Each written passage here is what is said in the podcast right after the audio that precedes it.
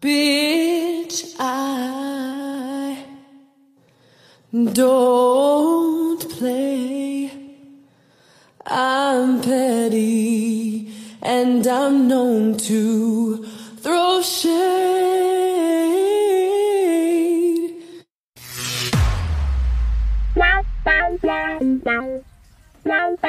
Welcome to Gay Talk 2.0, the ultimate podcast for your dose of dish.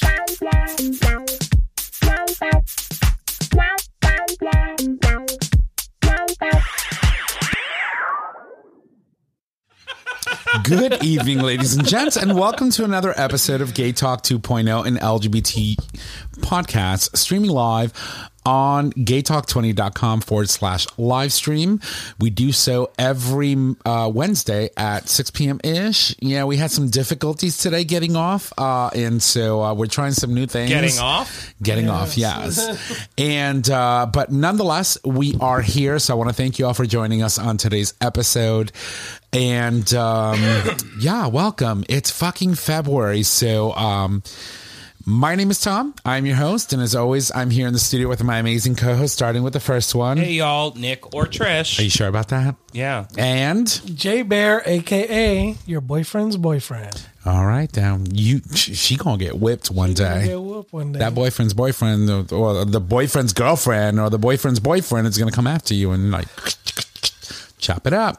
We'll figure it out then. um, at one point or another. But um, but we're here. It is February first. Um, I have to say that we have been very fortunate this entire time when it comes to weather. No snow. It's so crazy. It's been very weird, but it's about to get brick cold. We're expecting to be like negative three on Saturday evening or something like that. Yeah. So our balls are going to be um, pretty Extra cold. And you just shaved yours. I know. Yeah. Just for this show. So, nonetheless, um, you know, we're we're trying to make the best of it, and um, you know, with February comes the promise of spring. You know, not um, not long from now, we're going to start seeing, you know, rolling into March, and then the St. Patrick's Day parade, which is something that you know we always um, want to like look forward to and the promise of spring and warmer weather and longer days right? That's always good. So um yeah i'm excited. Spring is around the corner.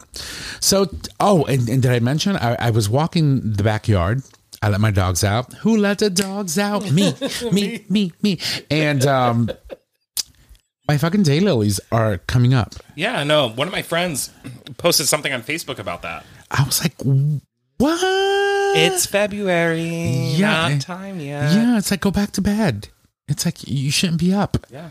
So, um, but yeah, there's that. But anyway, how are my bitches doing? Um, J Bear, let's start with you. How are you, darling? um, feeling better. Finally got some treatment done yesterday. Nice. What you get? They gave me two shard of co- two sharda two shots of Did you shard your pants when Yeah. they did it? I almost did. Oh, I thought I, have I thought I was actually because I've had cortisone shots in my hands. Um. So, oh boy, That's why I said no. Wait, I'm, I'm coming in there too. So I, I, so- yeah, so I had I've had them done on my fingers before, and the initial um injections do hurt. Uh, this was on my spine. Okay. Um, He numbed the shit out of it because I just felt the pressure and some some tension, and I felt the liquid going in, and that was about it. So Well, you, you that's that's a common Yeah, thing. yeah, Usually, we do feel the liquids coming in, Coming right, in. Trish? What about you? Do you feel the the liquids going in? sploosh, Yeah, the just sploosh in after your the spine. so no, but it was it was ah. interesting. It was it was interesting because I was I went in kind of with anxiety, you know, Yeah. Because I I could tolerate certain pain. I mean, I have a high tolerance, but you know, I've had cortisone on my fingers, and the shit hurts when they in- initially inject Mm-hmm. it. So I was kind of expecting the same type of pain, and it wasn't even close Yeah, to that. I, I can imagine that it would. I mean, Yeah. I, I can't say that I've ever gotten a cortisone shot, um, you know, in my back, anywhere really for that matter. Yeah, so it's yeah. it's pretty interesting to to see how things um sort of kind of relax after you get it, right? yeah, yeah. So initially yesterday, like after the all the numbing stuff wore off, I was a little discomfort, had some discomfort, but it's expected. Uh, this morning I got up, I feel better. Not a, still not hundred percent. I mean, you shaved your balls, so Yeah. yeah, which is important. yeah. yes, queen. so no, but it- it's you know it just it helps. It helps. Um, Right. You know, I I was achy last night. You know why I was texting at twelve on. two in Yeah, I was like, this bitch. I forget sometimes. I don't just see something that's funny. and I'm like forward. she doesn't realize Yeah. that we're in bed and she's like texting at 12.30 in the morning i'm just like oh bitch i'm on my like ninth rem sleep uh before i have to get up you know at five in the morning and do it all over again don't yeah, yeah. So I kind of lose track of time sometimes when it comes to that stuff because I yeah sleep patterns all jacked up. Oh. Still, you know. usually the case Yeah, miss trish yeah. how are you I'm fine. fine just fine Yeah. yeah anything interesting happen over the weekend did you do anything fun did you watch anything fun I don't know. I feel like I, I feel like you don't reserve it all to yourself. Share, bitch. we Well, I love mean, you. last weekend we didn't record last week, so Right, right. last weekend I recorded another podcast. You did. You want to talk about that? Yeah, sure. So we- so we had a guest on our show. Um, uh, how long ago? It was a couple months ago. Who was it? Um, I'm gonna fuck up his name. Just say his first name. I'll do the last name. Bogosian. Bogosian. oh, Bogosian. yeah. Dear Bogosian. Yeah.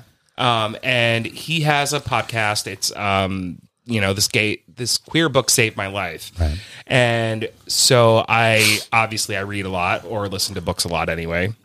And so I was like, you know, I'd love to join the show. And so I came here on Saturday and Tom got it all hooked up, sort of. Yeah. Typical. You know, uh, intern here. You know, shit happens. Um, but um, we actually we recorded a show about a play I saw when I was uh, an intern act- at Actors Theatre of Louisville um, called Edith Can Shoot and Hit Things Edith can shoot and hit things. or Hit Them, I think. Hit them? Hit Them. Yeah, and it was the first play they'd ever done, and it was it was fun. We recorded for about an hour, and it was deep and just generally it was a good experience. It was really fun. I, I have done other podcasts before, but I hadn't in a while, so this was uh it was it was nice. And you sat in for a little bit of it. I did. I did. You know, I kept going up and down because, you know, I'm still shitting my pants every day. So I got to like, every time I feel that, ooh, I got to run, uh, I would run upstairs. But I didn't want to really, you know, how would I say, take um, from your thunder and or from your vulnerability moment, right? Like, I don't want to be around you if you're talking about things that, that were vulnerable and things that, you know, sort of kind of made that play a reason why having that experience saved your life. Yeah. Right. And I and I'm not gonna really talk about it on the show. I'm gonna wait until the episode comes out. Maybe we can do a special episode or something. agreed, But, yeah, agreed. Um, I will share one of the quotes that I ended the show with. yes. Um, one of the characters in the play, so it's two gay characters, but one of the gay characters um, says, "You know what makes you a man? Taking What? it up the ass. If you could do that, you could do anything." Pretty much. I mean, is he wrong? No, I agree. So, but that's awesome, and I'm glad. I'm glad you had that experience, and you know, we had been working on the logistics of that. Mm-hmm. Uh, when we had um, JP on the show, um, I believe is how it's pronounced. Um, you know, we were talking about what had happened on season one. Your episode will air as part of season two, if I'm not mistaken.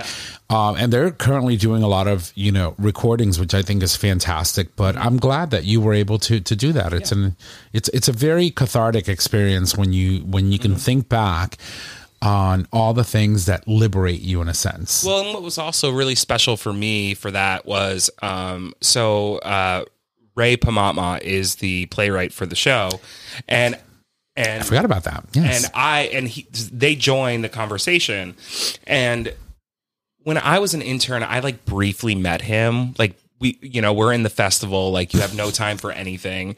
And so i was like i don't know if you remember me. He's like no i don't really remember you. I'm like that's okay. bit. i remember the only reason i remember him is because of his show you know because of his play. And so we had a moment where we you know kind of connected and then like i told my story and i think it really was like holy shit well oh my god i can't believe my play did that for you Right. and that was really powerful for me i'm like yeah you, your play was uh it made a mark on my life and I, I, I think that's the whole point, right? Like you go through life making connections, meeting people. You go through life doing all of these these amazing things, and you don't realize how life changing they are until you you have an opportunity to sit back and reflect on them. Yeah. right. And and I think that's what's really cool about this podcast is- is that it allows us people to to reflect back on things that have made significant changes for them. But most importantly, it connects them with the people who created such art and mm-hmm. such amazing work that allowed you to go through that moment. Yeah. Right. And and that connection, watching someone have that experience, that life altering experience, and then meeting the person that that wrote or or created what what did that for you is just incredible. Yeah, no, So- it was fun. It was a good time. that's time. awesome. Yeah. That's awesome. So um so we're here. Uh it is February 1st. Uh it is the start of Black History Month.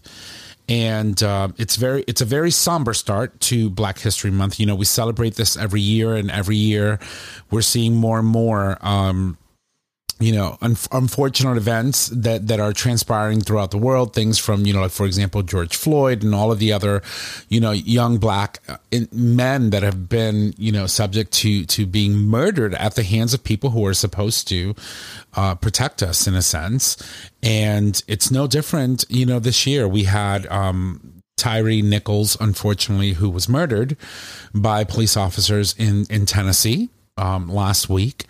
Um, and it, it is just so eye opening that on the very first day of Black History Month, we're starting the celebrations and starting the commemorations of, of, of the impact of the Black community in, in America with a funeral, right, that occurred today. Uh, a funeral which was attended by our Vice President Kamala Harris, um, who got up there and and you know just utterly just ate the stage. I mean, this woman, um, who for whatever reason throughout this administration has remained very low key. I haven't seen much of her. Um, and she's remained for for whatever reason under the radar but nonetheless, she she showed up and showed out today, and represented the administration um, in this very somber moment that you know you think that wouldn't be in 2023 uh, wouldn't be what we're actually kicking off a celebration of, of the history of of of how the African American community and people of color have changed the landscape of, of America. And it's just really really really crazy that this is this is how we're kicking it off. And so I wanted to throw it on the table and sort of kind of have a little round table in regards to what your thoughts are um and Well, I, I, I actually I read an article yesterday. Um, shit, I forgot what page. Anyway, but uh, they were stating that there is a connection to the beating and the officers between Tyree and, and, and the officers. So apparently Tyree was, according to the article, and I got a double fact check. Like, don't quote me on it, but Well, what they were stating, what they were stating was that um, Tyree was worked at FedEx, I believe it, it was. uh, I'm And- not yeah, sure And it was like FedEx or one of the freight companies. And one of the officers' girlfriend was also working at the same company. Hmm. And there was something going on between them too at work. I mean, one never knows, but I mean, So, what, what, so they're trying to claim it's some sort of Wasn't- retaliation. But wasn't this now? Correct me if I'm wrong, because I know that I I might be behind here a little bit, but wasn't this individual killed by other? black officers? Yeah. well, uh, Which it adds a wasn't whole nother only- fucking layer. Well, that's, exactly. That's the whole thing. So, So they're they're it, it they're wasn't stating, only black officers. Yeah. There was one um, Caucasian officer that was in the mix that that is involved in all of that. But when you think about Yeah, but when I I saw I had a, a personal phone conversation on Friday of last week with Right. with um um I'm going to say she's a colleague of mine, but she is African American, and um, she actually informed me about this because I didn't really know. And her main thing was, I, I don't know what's going on in this world. Like, black officers killed a black person. Right. Like we have literally over the course of the last six years, um, have seen black man after black man. You know, when you think about, you, you know, one after the other being submitted, like put in a submissive state to the point where they lose their lives. They can't breathe. They're they're calling. The saddest thing about all of this is the fact that he was calling for his mother at the end. Like, Yeah, Mom, And- I want my mom. Mama, yeah. it's very very uh, similar to to you know when you think about for example uh, George Floyd and and his call for his mama it's like why? Why does this have to happen in 2023 and then it it, it goes to it, it it's I start immediately thinking why do we have first of all you know why do we have police officers doing traffic stops? Why do we have police officers responding to medical emergencies that have to do with, for example, uh, mental health issues? And why are we not having trained professionals that are meant to deal with people who are who are having difficulties navigating their mental state? Why do we have police officers that are armed attending individuals that could potentially get a little unruly and that could be seen as a means of them to say, well, I felt unsafe. I felt like my life was at risk and I had to fire my, my weapon. So it, it you know, and, and it's crazy because um, you know, as of recently, I know, uh, you know, in Bridgeport per se that I'm. Right. I'm familiar with, there was an officer, younger guy, um, who was who was arrested recently. Well, within the past two years, I would say. Um, so as an officer, he was literally abusing his girlfriend, beating her. I think I read this. Right. Latino Latino officer taking advantage Right. to, unfortunately of his position within the force and there were several uh, calls made to to the police department because the neighbors were concerned because they Right. heard the girl screaming this girl was like seven or eight months pregnant and he was beating her Right. you know And- and supposedly his and it's- girlfriend And it's sad Yeah. that that's, that's where we that's are. the reality. And then the police officer showed up. He would show up at the door, and you know, they know who he is, and he knows them, of course, and Mm-hmm. everything. Okay, yeah, it's fine. They wouldn't even bother going in and checking. wow. So what happens? The girl finally gets out of the house and ends up going to the ER, and then they have to call police again. Right. She's all bruised, battered. That's the only way he was arrested. Right. So you know, and I understand there's that camaraderie, uh, you know, amongst amongst officers. and- officers and- and, you have the the blue wall as they call it you know Right. where you look out for your own but you you unfortunately there are officers that are aware of that and and they will take advantage of it. Um, you know Mm-hmm. Of and, and and get away with it a lot of the times.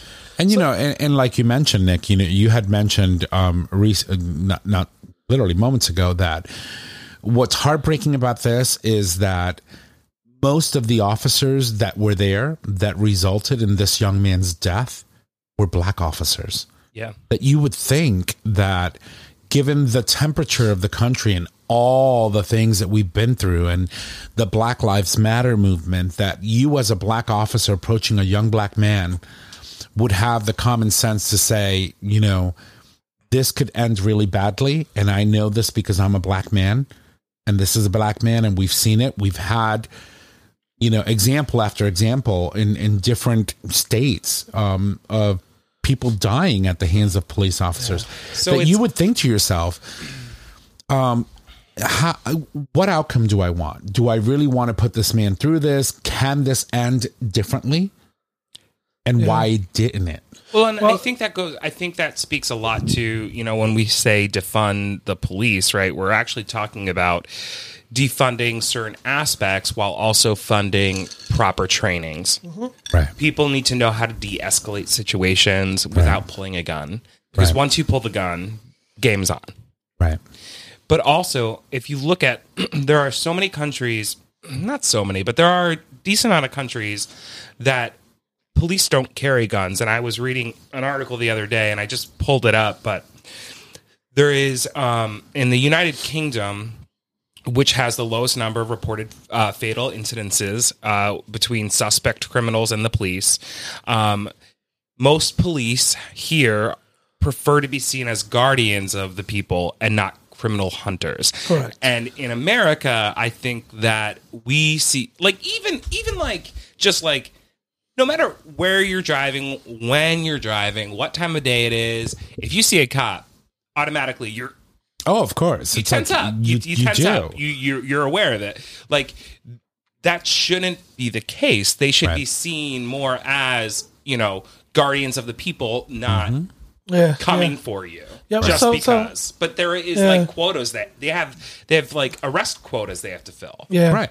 Yeah, but it, it's like the same thing. Like I know in in Latin American countries, like Puerto Rico, for example, people will get out and have a full on argument with the cops, Yeah. cursing, flailing. That you name it, they go at it. Oh, those tempers, man. And then those tempers they fly. But you're you, you know I I guess the difference may be you know if you're in Puerto Rico, you kind of understand each other that people are upset.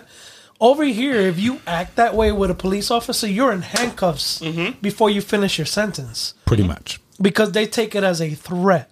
Right. So that you know, yes, there's training to. but they to be also more- look at yeah. themselves as superior. Yeah, superior, exactly. In other countries, they don't. They see themselves as a peer, but they also have a law to uphold. Mm-hmm. And a lot of times, people get into argument with police officers, and you know, they they'll just okay, you know, you did this wrong. You make sure it doesn't happen again, and and Right. it's and it's an argument done and, and over with. Right. But You know what I mean? Out here, that's no, it's you don't get a second chance. I, Right. I had a, I was, I, I remember an instance one time in New Haven. I was on the phone with a police officer, and I'm driving, and I get pulled over by another cop, and I'm like, listen, I'm on the cop. I don't give a fuck who you're talking to. Like Mm-hmm. that's, and I'm like, yo, yo, yo, yo, hold on. Here, this is one of your bosses. If you don't give a fuck, tell him. You know what I mean? So, but they have this superiority complex just because they have the badge.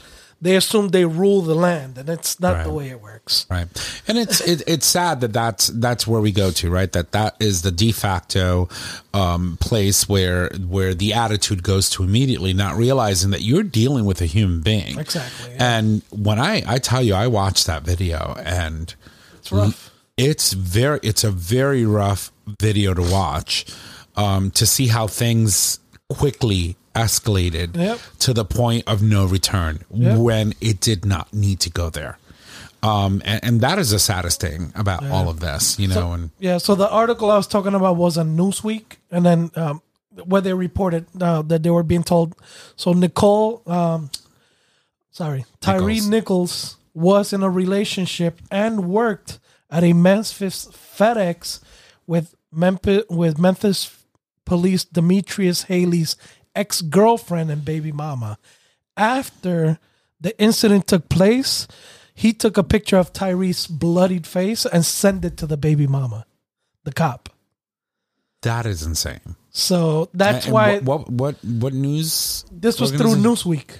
newsweek oh, oh interesting Yeah, so so I mean, mean, I, I- that's why I was like, I brought it up because I know it wasn't you know something that you have to definitely fact check through Facebook. You know what I mean? Right. No, wasn't fake but, but I news, but think it's- I it's think that a lot is going to come to light. Oh, yeah. Um, you know, uh, this whole there was a whole unit. There, it's uh, apparently this is th- this were part of a specific unit that was disbanded after this incident. immediately Yeah. after. Yeah. So um, we, we'll we'll see how how things end. But honestly, you know, celebrating Black History Month, this is not how we wanted it to start. And so, what I want to say is, is talk about some of the positive things that are happening and the things that I'm seeing.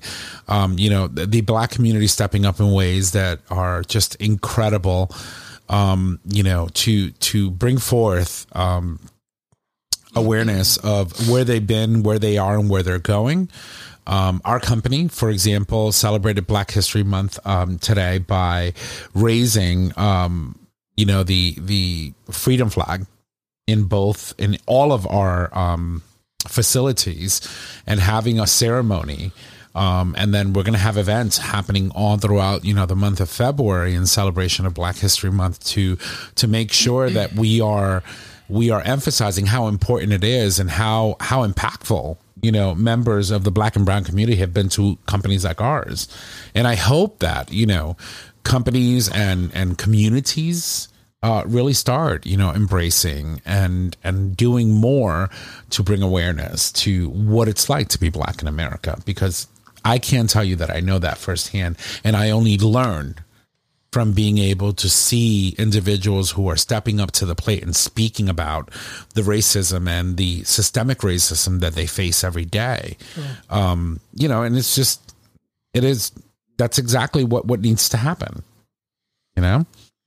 Yeah, I, I, the only thing I will say about that is that I think while that's very important, um, we can't lose sight on the fact that we can't just do it because it's that month of the year. Like No, we need- we need to no, do there- that- No, I know your You're right. company. Your company has initiatives. Right. You have affinity groups. You work hard, Right. but then there are, there are some companies out there that would throw up a flag, Right.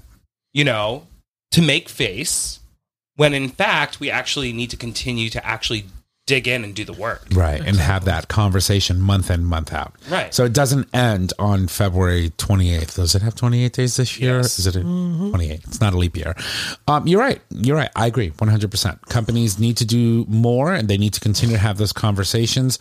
I think one of the best ways to do that, like you said, is having uh, affinity groups that are specific, that focus, hyper focus on what it's like to be, for example, a Latino in the workforce, like myself, or a gay man in the workforce, like myself, or a black person in the workforce, and how do you advance within the structure of your company?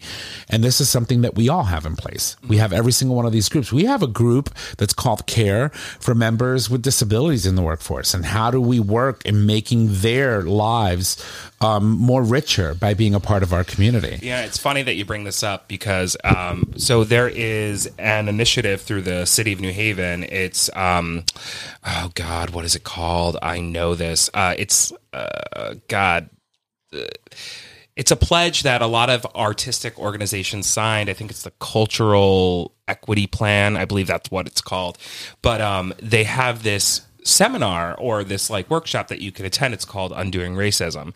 It's really intense. Um, uh, it makes you really look at yourself and and me specifically.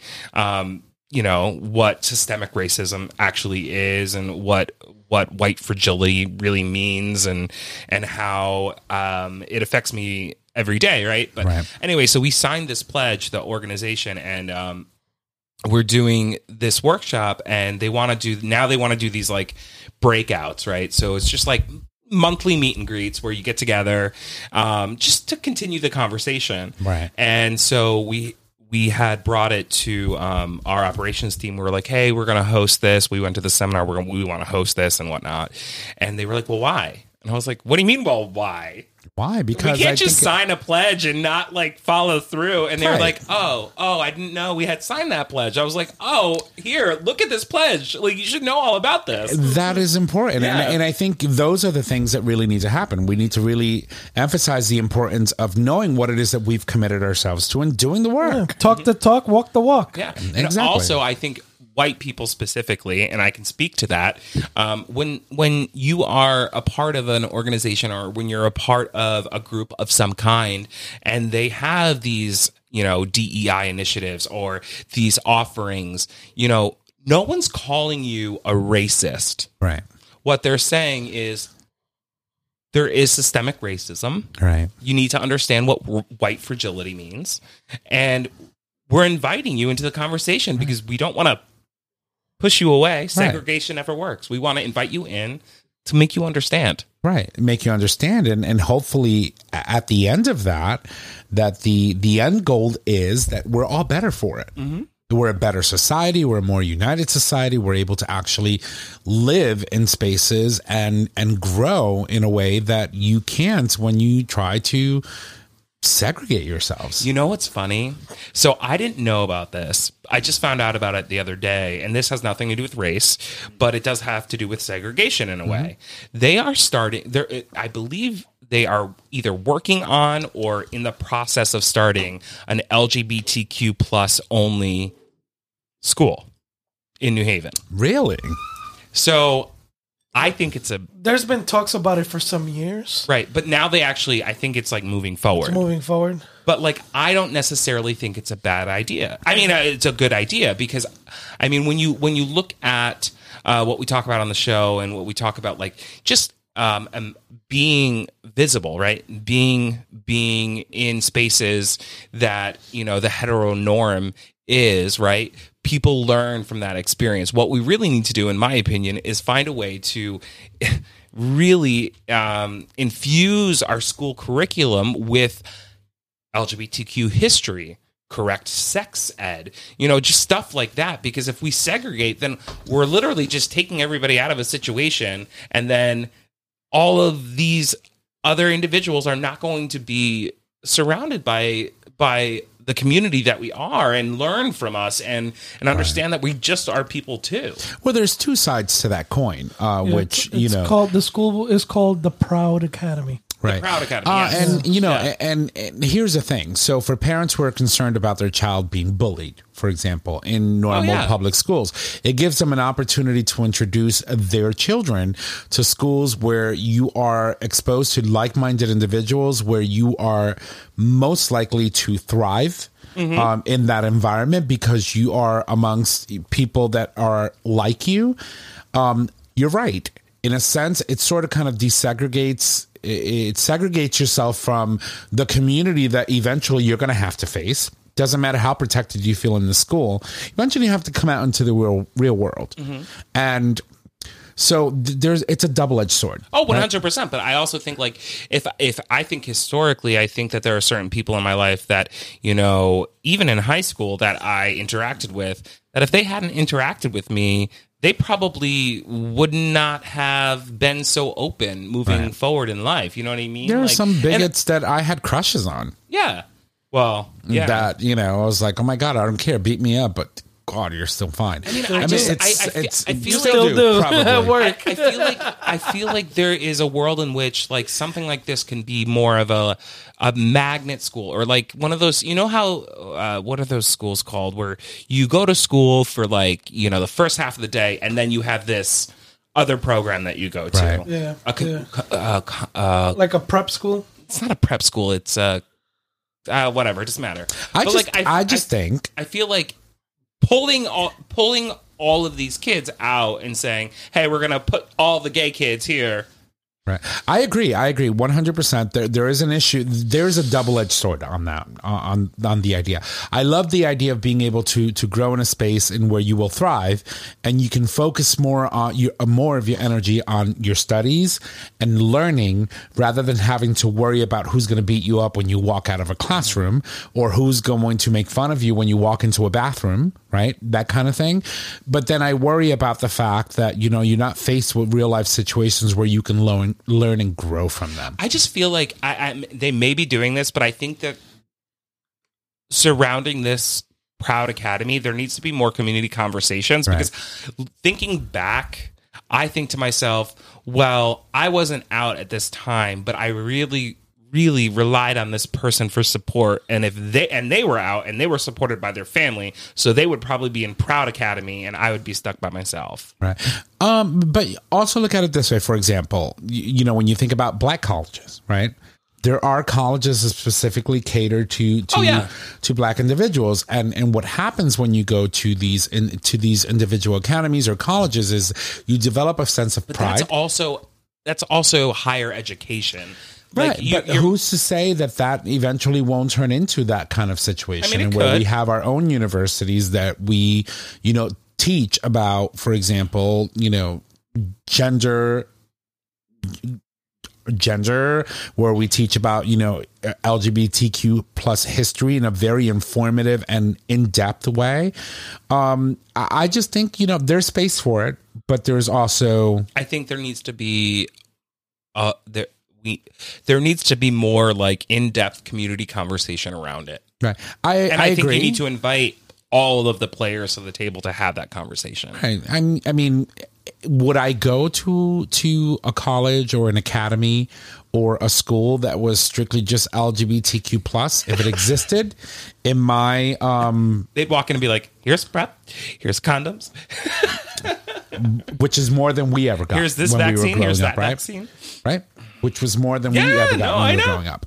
Um, but if I were to be given an opportunity, I'd, I'd probably jump on it But as the- a young schools as a young been, person. The, the LGBTQ um, schools have been. I mean, New York. There's been one in New York since 1985. right. So, which is um, actually which is named the Harvey Milk High School. Um, so it, it's always we can we see that it's been in effect for some time, Right. um, and it's worked uh, to fulfill its. And and again, you got to look at it. You cannot exclude anyone from school, whether they're Right. LGBTQ or not. Yeah. You know, if someone chooses to attend the school, they don't have to be, you know, a, a, a Part of the community. part of yeah. the community. As long as they long come as they're- correct. Yeah, of course. You but know. but the school's veered to educate and help people in the LGBT community and their allies. I think my biggest thing is like Uh, I, I, I fear a world in which we can't solve problems, so we just segregate. create Yeah. silos of people continually. Yeah, I, I, Wh- I- which and is I which is a understand that, but- normal thing that you know people tend to want to do, right? It's to create these Yeah, silos. But, that's what happens at like unfunctional companies. You have silos of departments, and then the company does not thrive. It Yeah. barely survives. I 100% agree, and I understand exactly what you're saying. But we need to go to break. I, yeah. no, I'm just I saying think that you know, I think schools like this are good in a sense because it provides that outlet, right? Yeah. So if you have a child who has tried multiple schools and has had issues at multiple schools, then this would be a great option for them.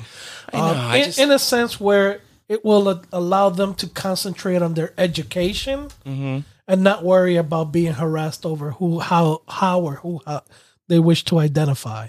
And I think that's that's the upside to it. Uh, do we want to segregate ourselves into groups in schools? No.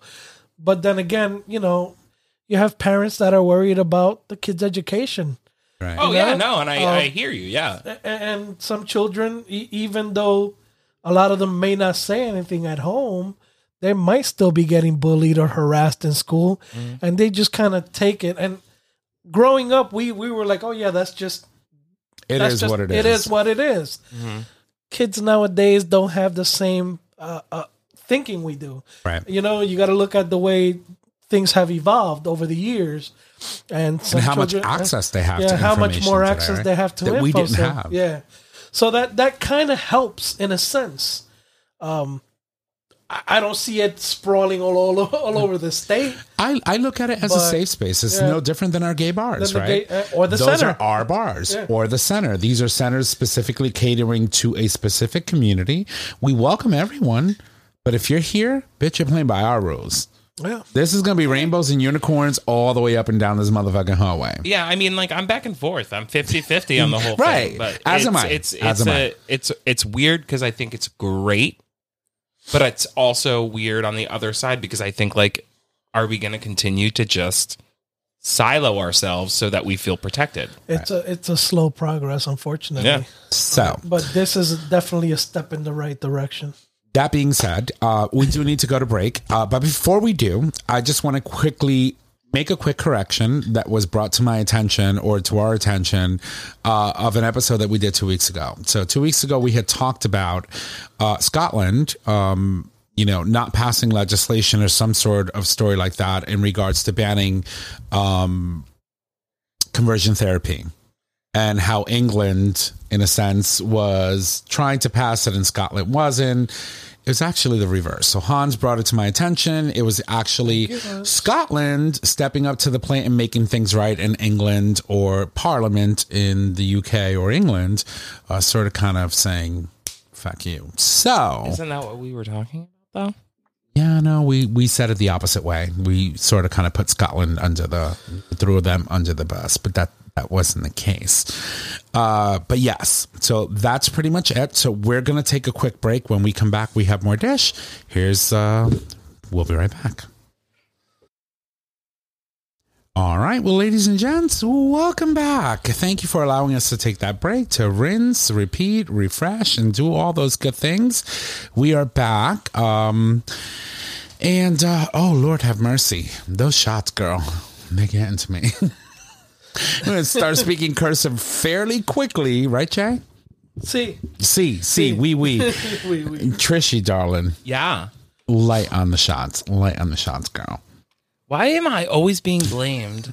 because you know it is it is what it is so anyway we are back and um we've got uh, one more story that we're going to cover for you this one will probably get us through um a significant portion of the second half.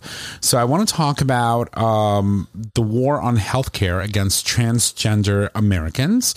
Uh, there's a story right now being published on the uh, in the Advocate, and it talks about 21 states trying to ban transgender affirming care, which is very concerning because you know year after year, we've seen different states in different iterations trying to pass legislation that would ban uh, gender affirming care for individuals in our communities. And, you know, right now, the the most concerning part parts of our communities is tran- the transgender community. They're the ones that are really, really, really going through it in regards to trying to be able to navigate healthcare, navigate the fact that you know that that we are actively, as Americans in many states, trying to stop the the the ability for them to be able to do what it is that they need to do um, to get the healthcare that they need, and so these states it's just horrible. And you know, I, I'm I'm quite shocked because, for example, Hawaii, Yeah. out of all states, it's a very liberal state. Considering in past elections, you think of Hawaii as a state that usually goes Democratic and, and and all of that, but Hawaii is not immune for you know to anti-trans legislation uh, anti-transgender legislation. For example, Rep. Uh, Diamond Garcia, a Republican, has introduced House Bill 891 to ban gender-affirming procedures for minors, including not only gen- uh, genital surgery but top surgery, uh, puberty blockers, and hormone treatment. Uh, doing so would be a felony. However, the bill it, it is unlikely to pass, but nonetheless, they're making an effort to actually pass these things in states, even if the states themselves tend to be states that are voting uh, Democratic. And I wanted to just sort of kind of open up the table and talk about this a little bit, if we can. I- I see that also Kansas is the same, except it's it's for to people under the age of twenty one. So but kind of sucks because they're they're limiting people treatment that that probably needed before that age, right? but it's not a complete and total bust. You know but what I he- mean? but here's the thing. Here's the thing. Oh my God, where's Chris? So he can say tally it up. um, the problem that I have with that is the fact that at age 18, you can sign legal documents to get a bank account. You can Vote. do so vote. You can do so many things at, at the age of 18. Why do you need to be 21 to be able to legally make decisions about your health care? It doesn't make any sense to me. At eighteen, you can go to the doctors on your own. Right. So, so I wanted to make a, a quick uh, read down of some of the states that are currently introducing legislation to ban some sort of, you know, gender affirming care or in any way uh, the ability for members of the transgender community to be able to make decisions on their health care. Hawaii being one of them. Indiana is another one. Iowa, Kansas, you mentioned Kentucky, no surprise there. Sorry, my our Kentucky friends. Mississippi, Missouri, Montana, Nebraska, New Hampshire. This shocks me, but it doesn't in a way. Um, but New Hampshire is part of the Northeast, and you know, typically the Northeast you would see them as But that's very, another very, one where it's the 18 introduced by Republicans and Right. it's 18 for gender affirming care. right. New So, Jersey, Not as abrasive as some of the others. Right. Yeah. New Jersey. Uh, we have North Dakota, Oklahoma, uh, Oregon. That that that one is a, is a bit um, hard to swallow, and I'll tell you why. Oregon, Oregon. well, The no, organ's hard to swallow. no. The, well, the organs usually are. Yes. oh my God, Jay, you're so nasty. But here's why. Believe it or not, I'm actually personal friends um, with the plaintiffs who actually made marriage equality a thing in the state of Oregon That's right. And um, it it's kind of hard to swallow because they were actually one of the the the first states to actually submit um, a lawsuit against you know the the Oregon state in regards to marriage equality and in regards to LGBTQ plus rights. Um, Paul Romo, who I've known uh, you know, him and his husband actually went against the state of Oregon and were one of the plaintiffs that actually decided that they were the deciding factor in, in actually allowing same sex marriages before the U.S. Supreme Court even passed. Um, or, or you know, declared that marriage equality was the law of the land. And while I hear you, it's so different. You know, the conversation around marriage equality and transgender rights. You're it's right. So different. One hundred percent. But it, it just really shocks me that a state that has been so forward thinking, right? They Well, got, I mean, look at California. Look what happened there. you- look what happened everywhere. Really, Mm-hmm. I mean, it's it's basically what what what it comes down to.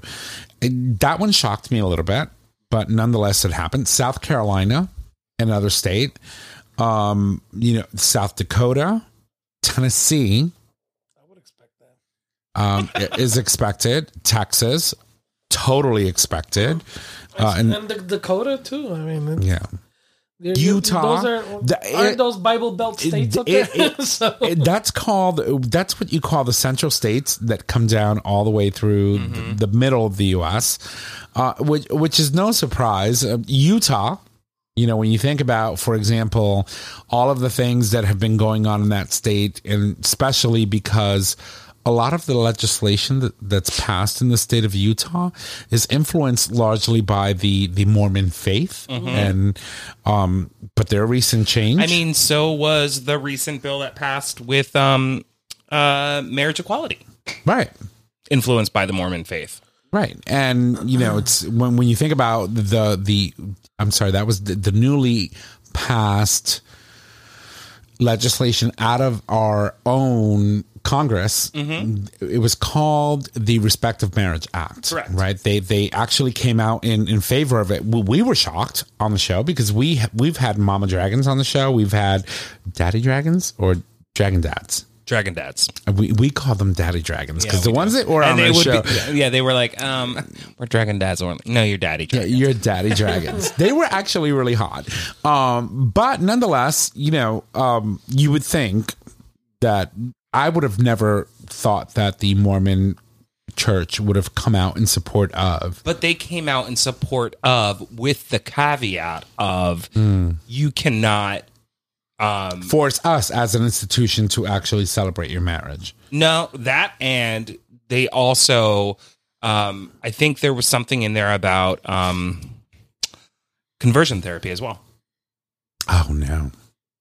Like they can't regulate the church's Ability to or- to be able to to do that, which is kind of sad. Virginia, shocking. They have a Democratic governor, one of the states that the legislative house there has the most number of LGBTQ plus um, members of the house Mm-hmm. in that state. but also let's also mention that these are you know they're not confirmed they are bills that have been introduced Introduced, right? Correct. So, Wyoming, um, it's it's crazy. It's crazy to think that you know in 2023, this is where we are. Mm-hmm. And what are your thoughts? What are your thoughts on that, Trash? i mean honestly the way our country is so divided and has been um um over so we have he who shall not be named who has created a rhetoric and a dialogue um, where people feel as though that they they can stand up and say we don't believe in this and it should be law. and they can say whatever they want and expect no retribution whatsoever. And Republicans are jumping on the bandwagon because Trump's supporters, who are mostly Republican, Right. Believe and want to support him. I mean, there's an article that just came out um, uh, today where Trump said that he would ask Congress to pass a bill establishing that there are only two genders. So, so he is still he he's riding riding this you know concept of transgender um, inequality, and he is leaning into it, and so are his uh, supporters. And Interestingly enough, um, there was a comedian. I was watching Reels earlier and yesterday and the day before that, as I normally do, you know, until two or three o'clock in the morning when I can't sleep, like Jay. Instead of sending messages, I pretty much I do reels. you scroll. this Oh, yeah. bitch, this bitch sends messages. I Fuck found her. my, I've caught myself at four in the morning texting people. Yeah, saying, I was just like, yeah, no, don't do that. That's not nice. That's not nice. But I was watching a comedian and he literally said, he's like, I don't understand why Republicans are so against abortion. It's like when you really think about it, and I, it was a little shocking to hear, but nonetheless, I got the joke. Um, when you really think about it, those that go through with abortion, I mean, you're just basically getting rid of liberals. And I, I went, did he just really say that? But then I thought about it. I was like, you're right. People who who have access to abortion and go through with abortion, which is their right as a woman. I just want to make sure that that is clear. Um, typically tend to lean on the liberal side, and I was just like, but that's not what it's about. It's you know for Republicans that stand against you know abortion, it's mainly because they're getting funded by organizations that don't believe in abortion. Uh, of and if they were to stand against abortion, they would lose that funding. One hundred percent, I agree.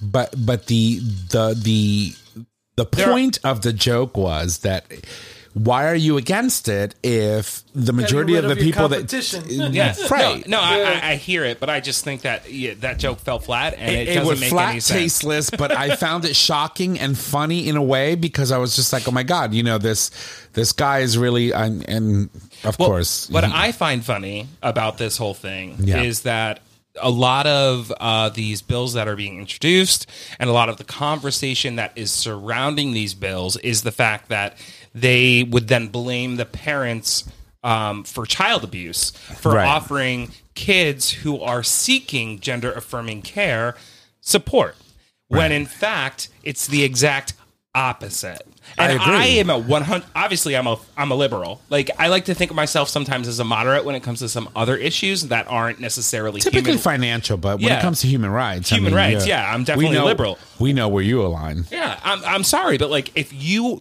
if a, if a parent is then charged by a state for child abuse for offering their kid what they need, in fact, the state is the abuser.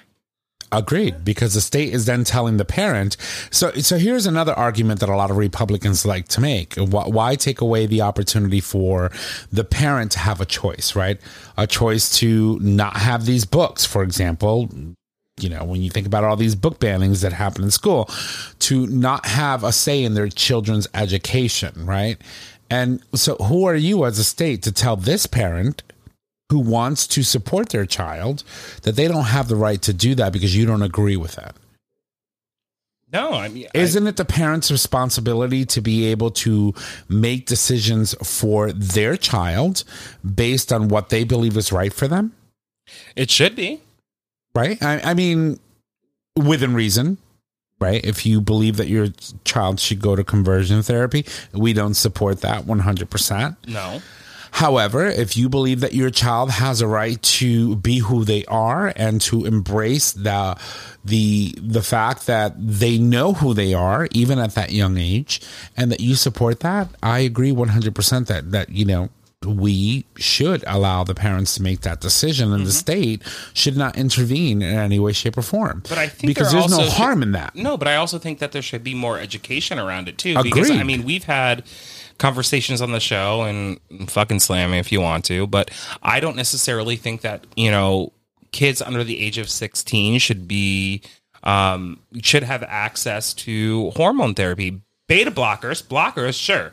You know, let them really like develop a little bit more because you know your brain doesn't stop developing for a long time. Plus you're just hitting puberty. You, there's a lot going on. So blockers sure. But i don't necessarily think that like hormones are are the right action. That said i don't think it should be regulated. That's just my belief. Right.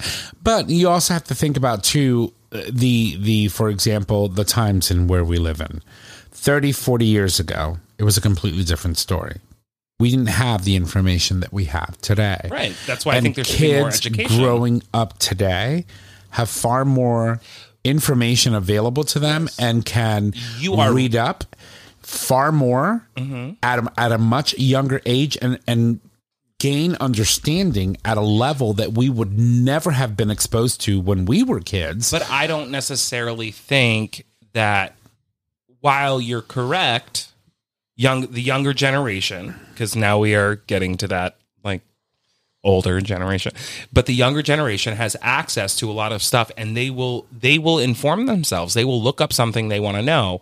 But it, if a parent doesn't know where to go to look, or if they don't have the right medical uh, profession professional to help them make a decision, you know, the, you know, because like say, I would never take.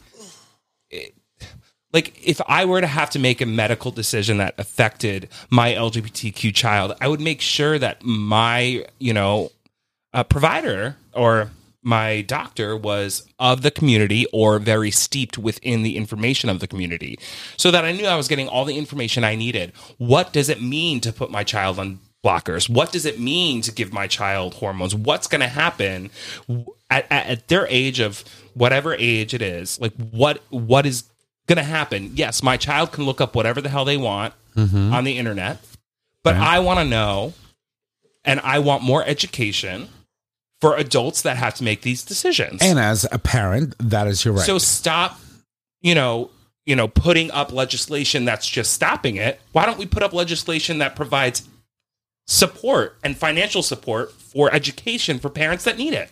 Right. And, and while I agree in a sense, in a sense, that it is important for parents to be educated if you are responsible for making decisions on the health choices of your child, I also believe that as an individual who grows up in today's world that has far more access to information that we ever we ever did, I think um, it, the game is not the same anymore. I agree. Um, and you know, as a 16 year old, if I said to myself, "Grandma," because my grandmother was my legal guardian, I know, I, I know, I've done the research, I've read up on this is exactly how I'm feeling.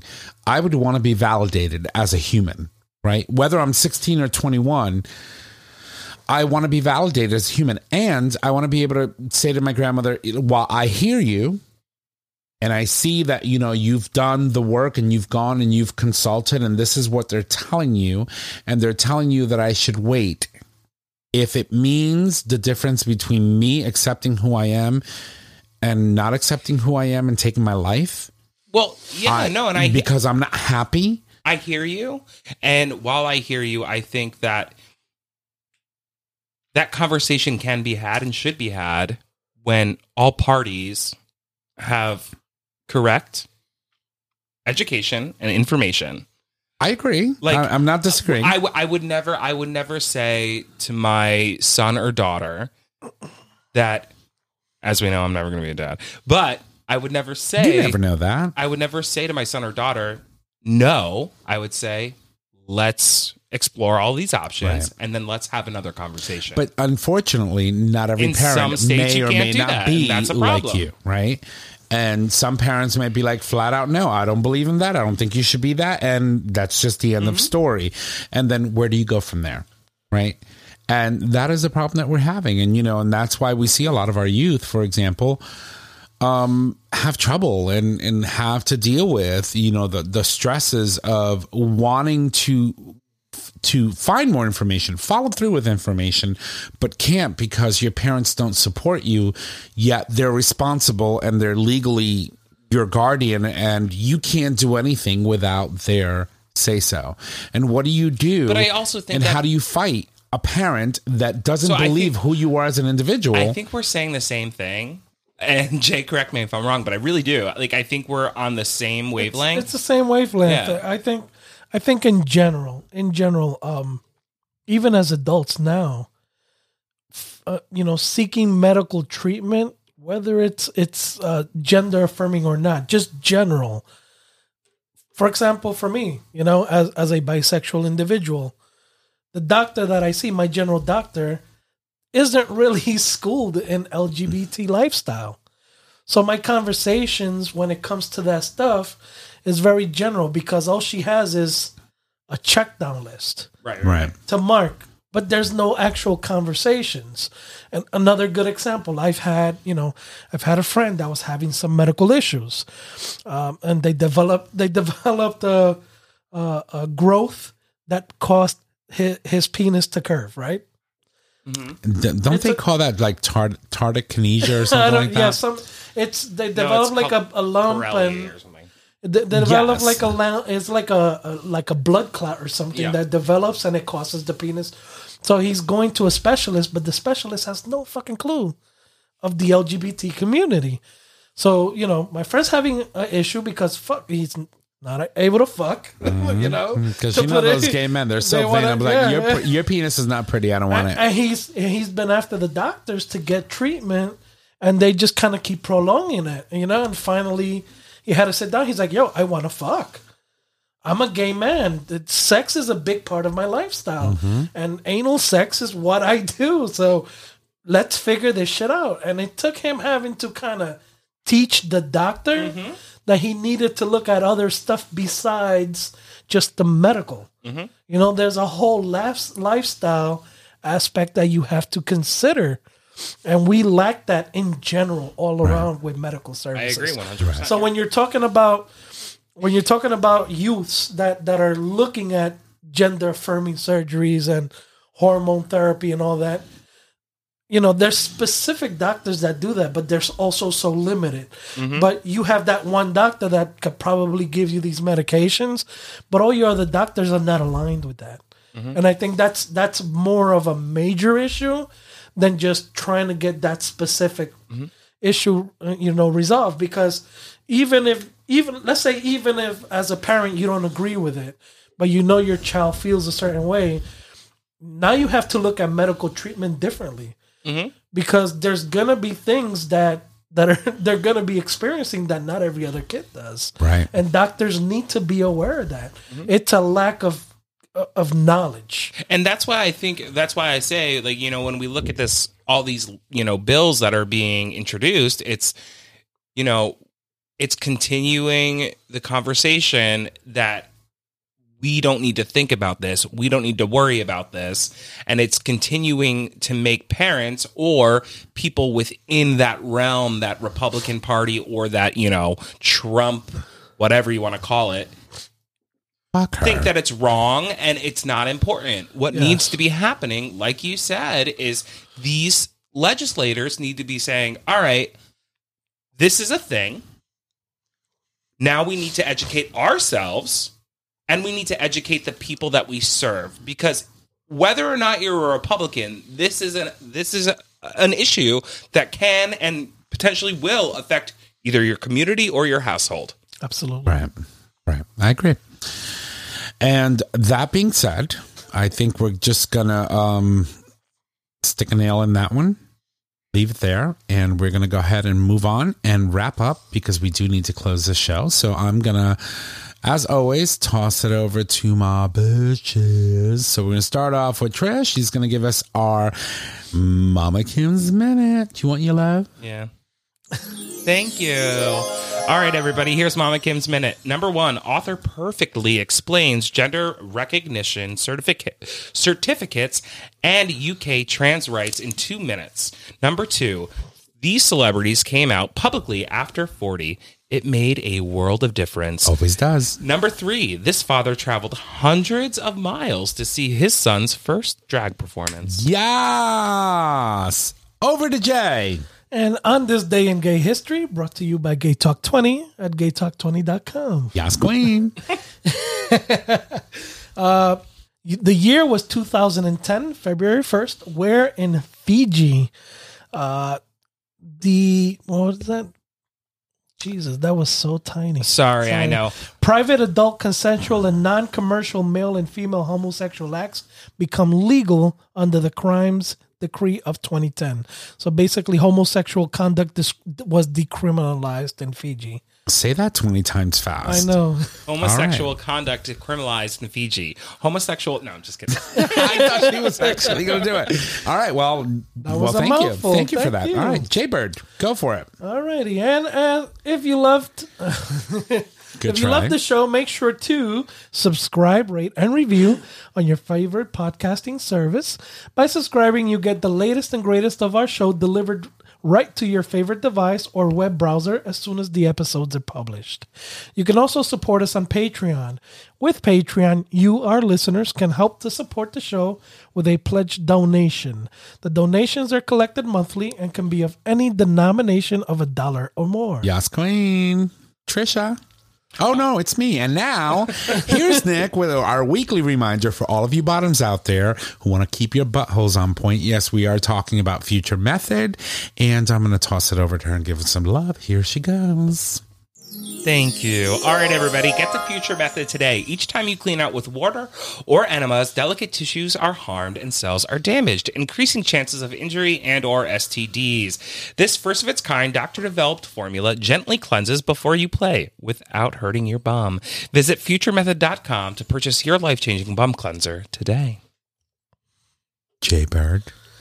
And as always, it is time to put a ring on it. And we would like to let you know that our show is available on our website, gaytalk20.com, under audio podcast. It is also available as a free download on Apple Podcasts, Google Podcasts, and Stitcher Radio. Nick, over to you. All right, you can find us on social media Facebook, Gay Talk 2.0, Instagram, Gay Talk 2.0, email us at gaytalk 2 at gaytalk 2.0 at gaytalk20.com. Tom, don't fuck it up like I did. I'm gonna try. So uh, you can reach out to us, and you know to reach out to us, just head on over to our. I already fucked it up. You see that? You I broke a that? nail, so it's just not going to end Okay, well. so if you need to reach out to us, just head on over to our website, click on the Contact Us tab located at the top of your web browser. There you can leave comments, you can, you know, suggest topics, submit a question for the cast or an individual host. You can also call us and leave us your voicemail, your questions on voicemail. We can answer those for you on the show. Our phone number is 334 Gay Talk. And if you need all those digits, it is 334 429 8255. Don't forget that we do stream live every Wednesday at 6 p.m. Eastern Standard Time, and you can access the live stream by visiting gaytalk20.com forward slash live stream. I want to thank you all for joining us on today's episode. Thank you, and y'all have a good night. Bye.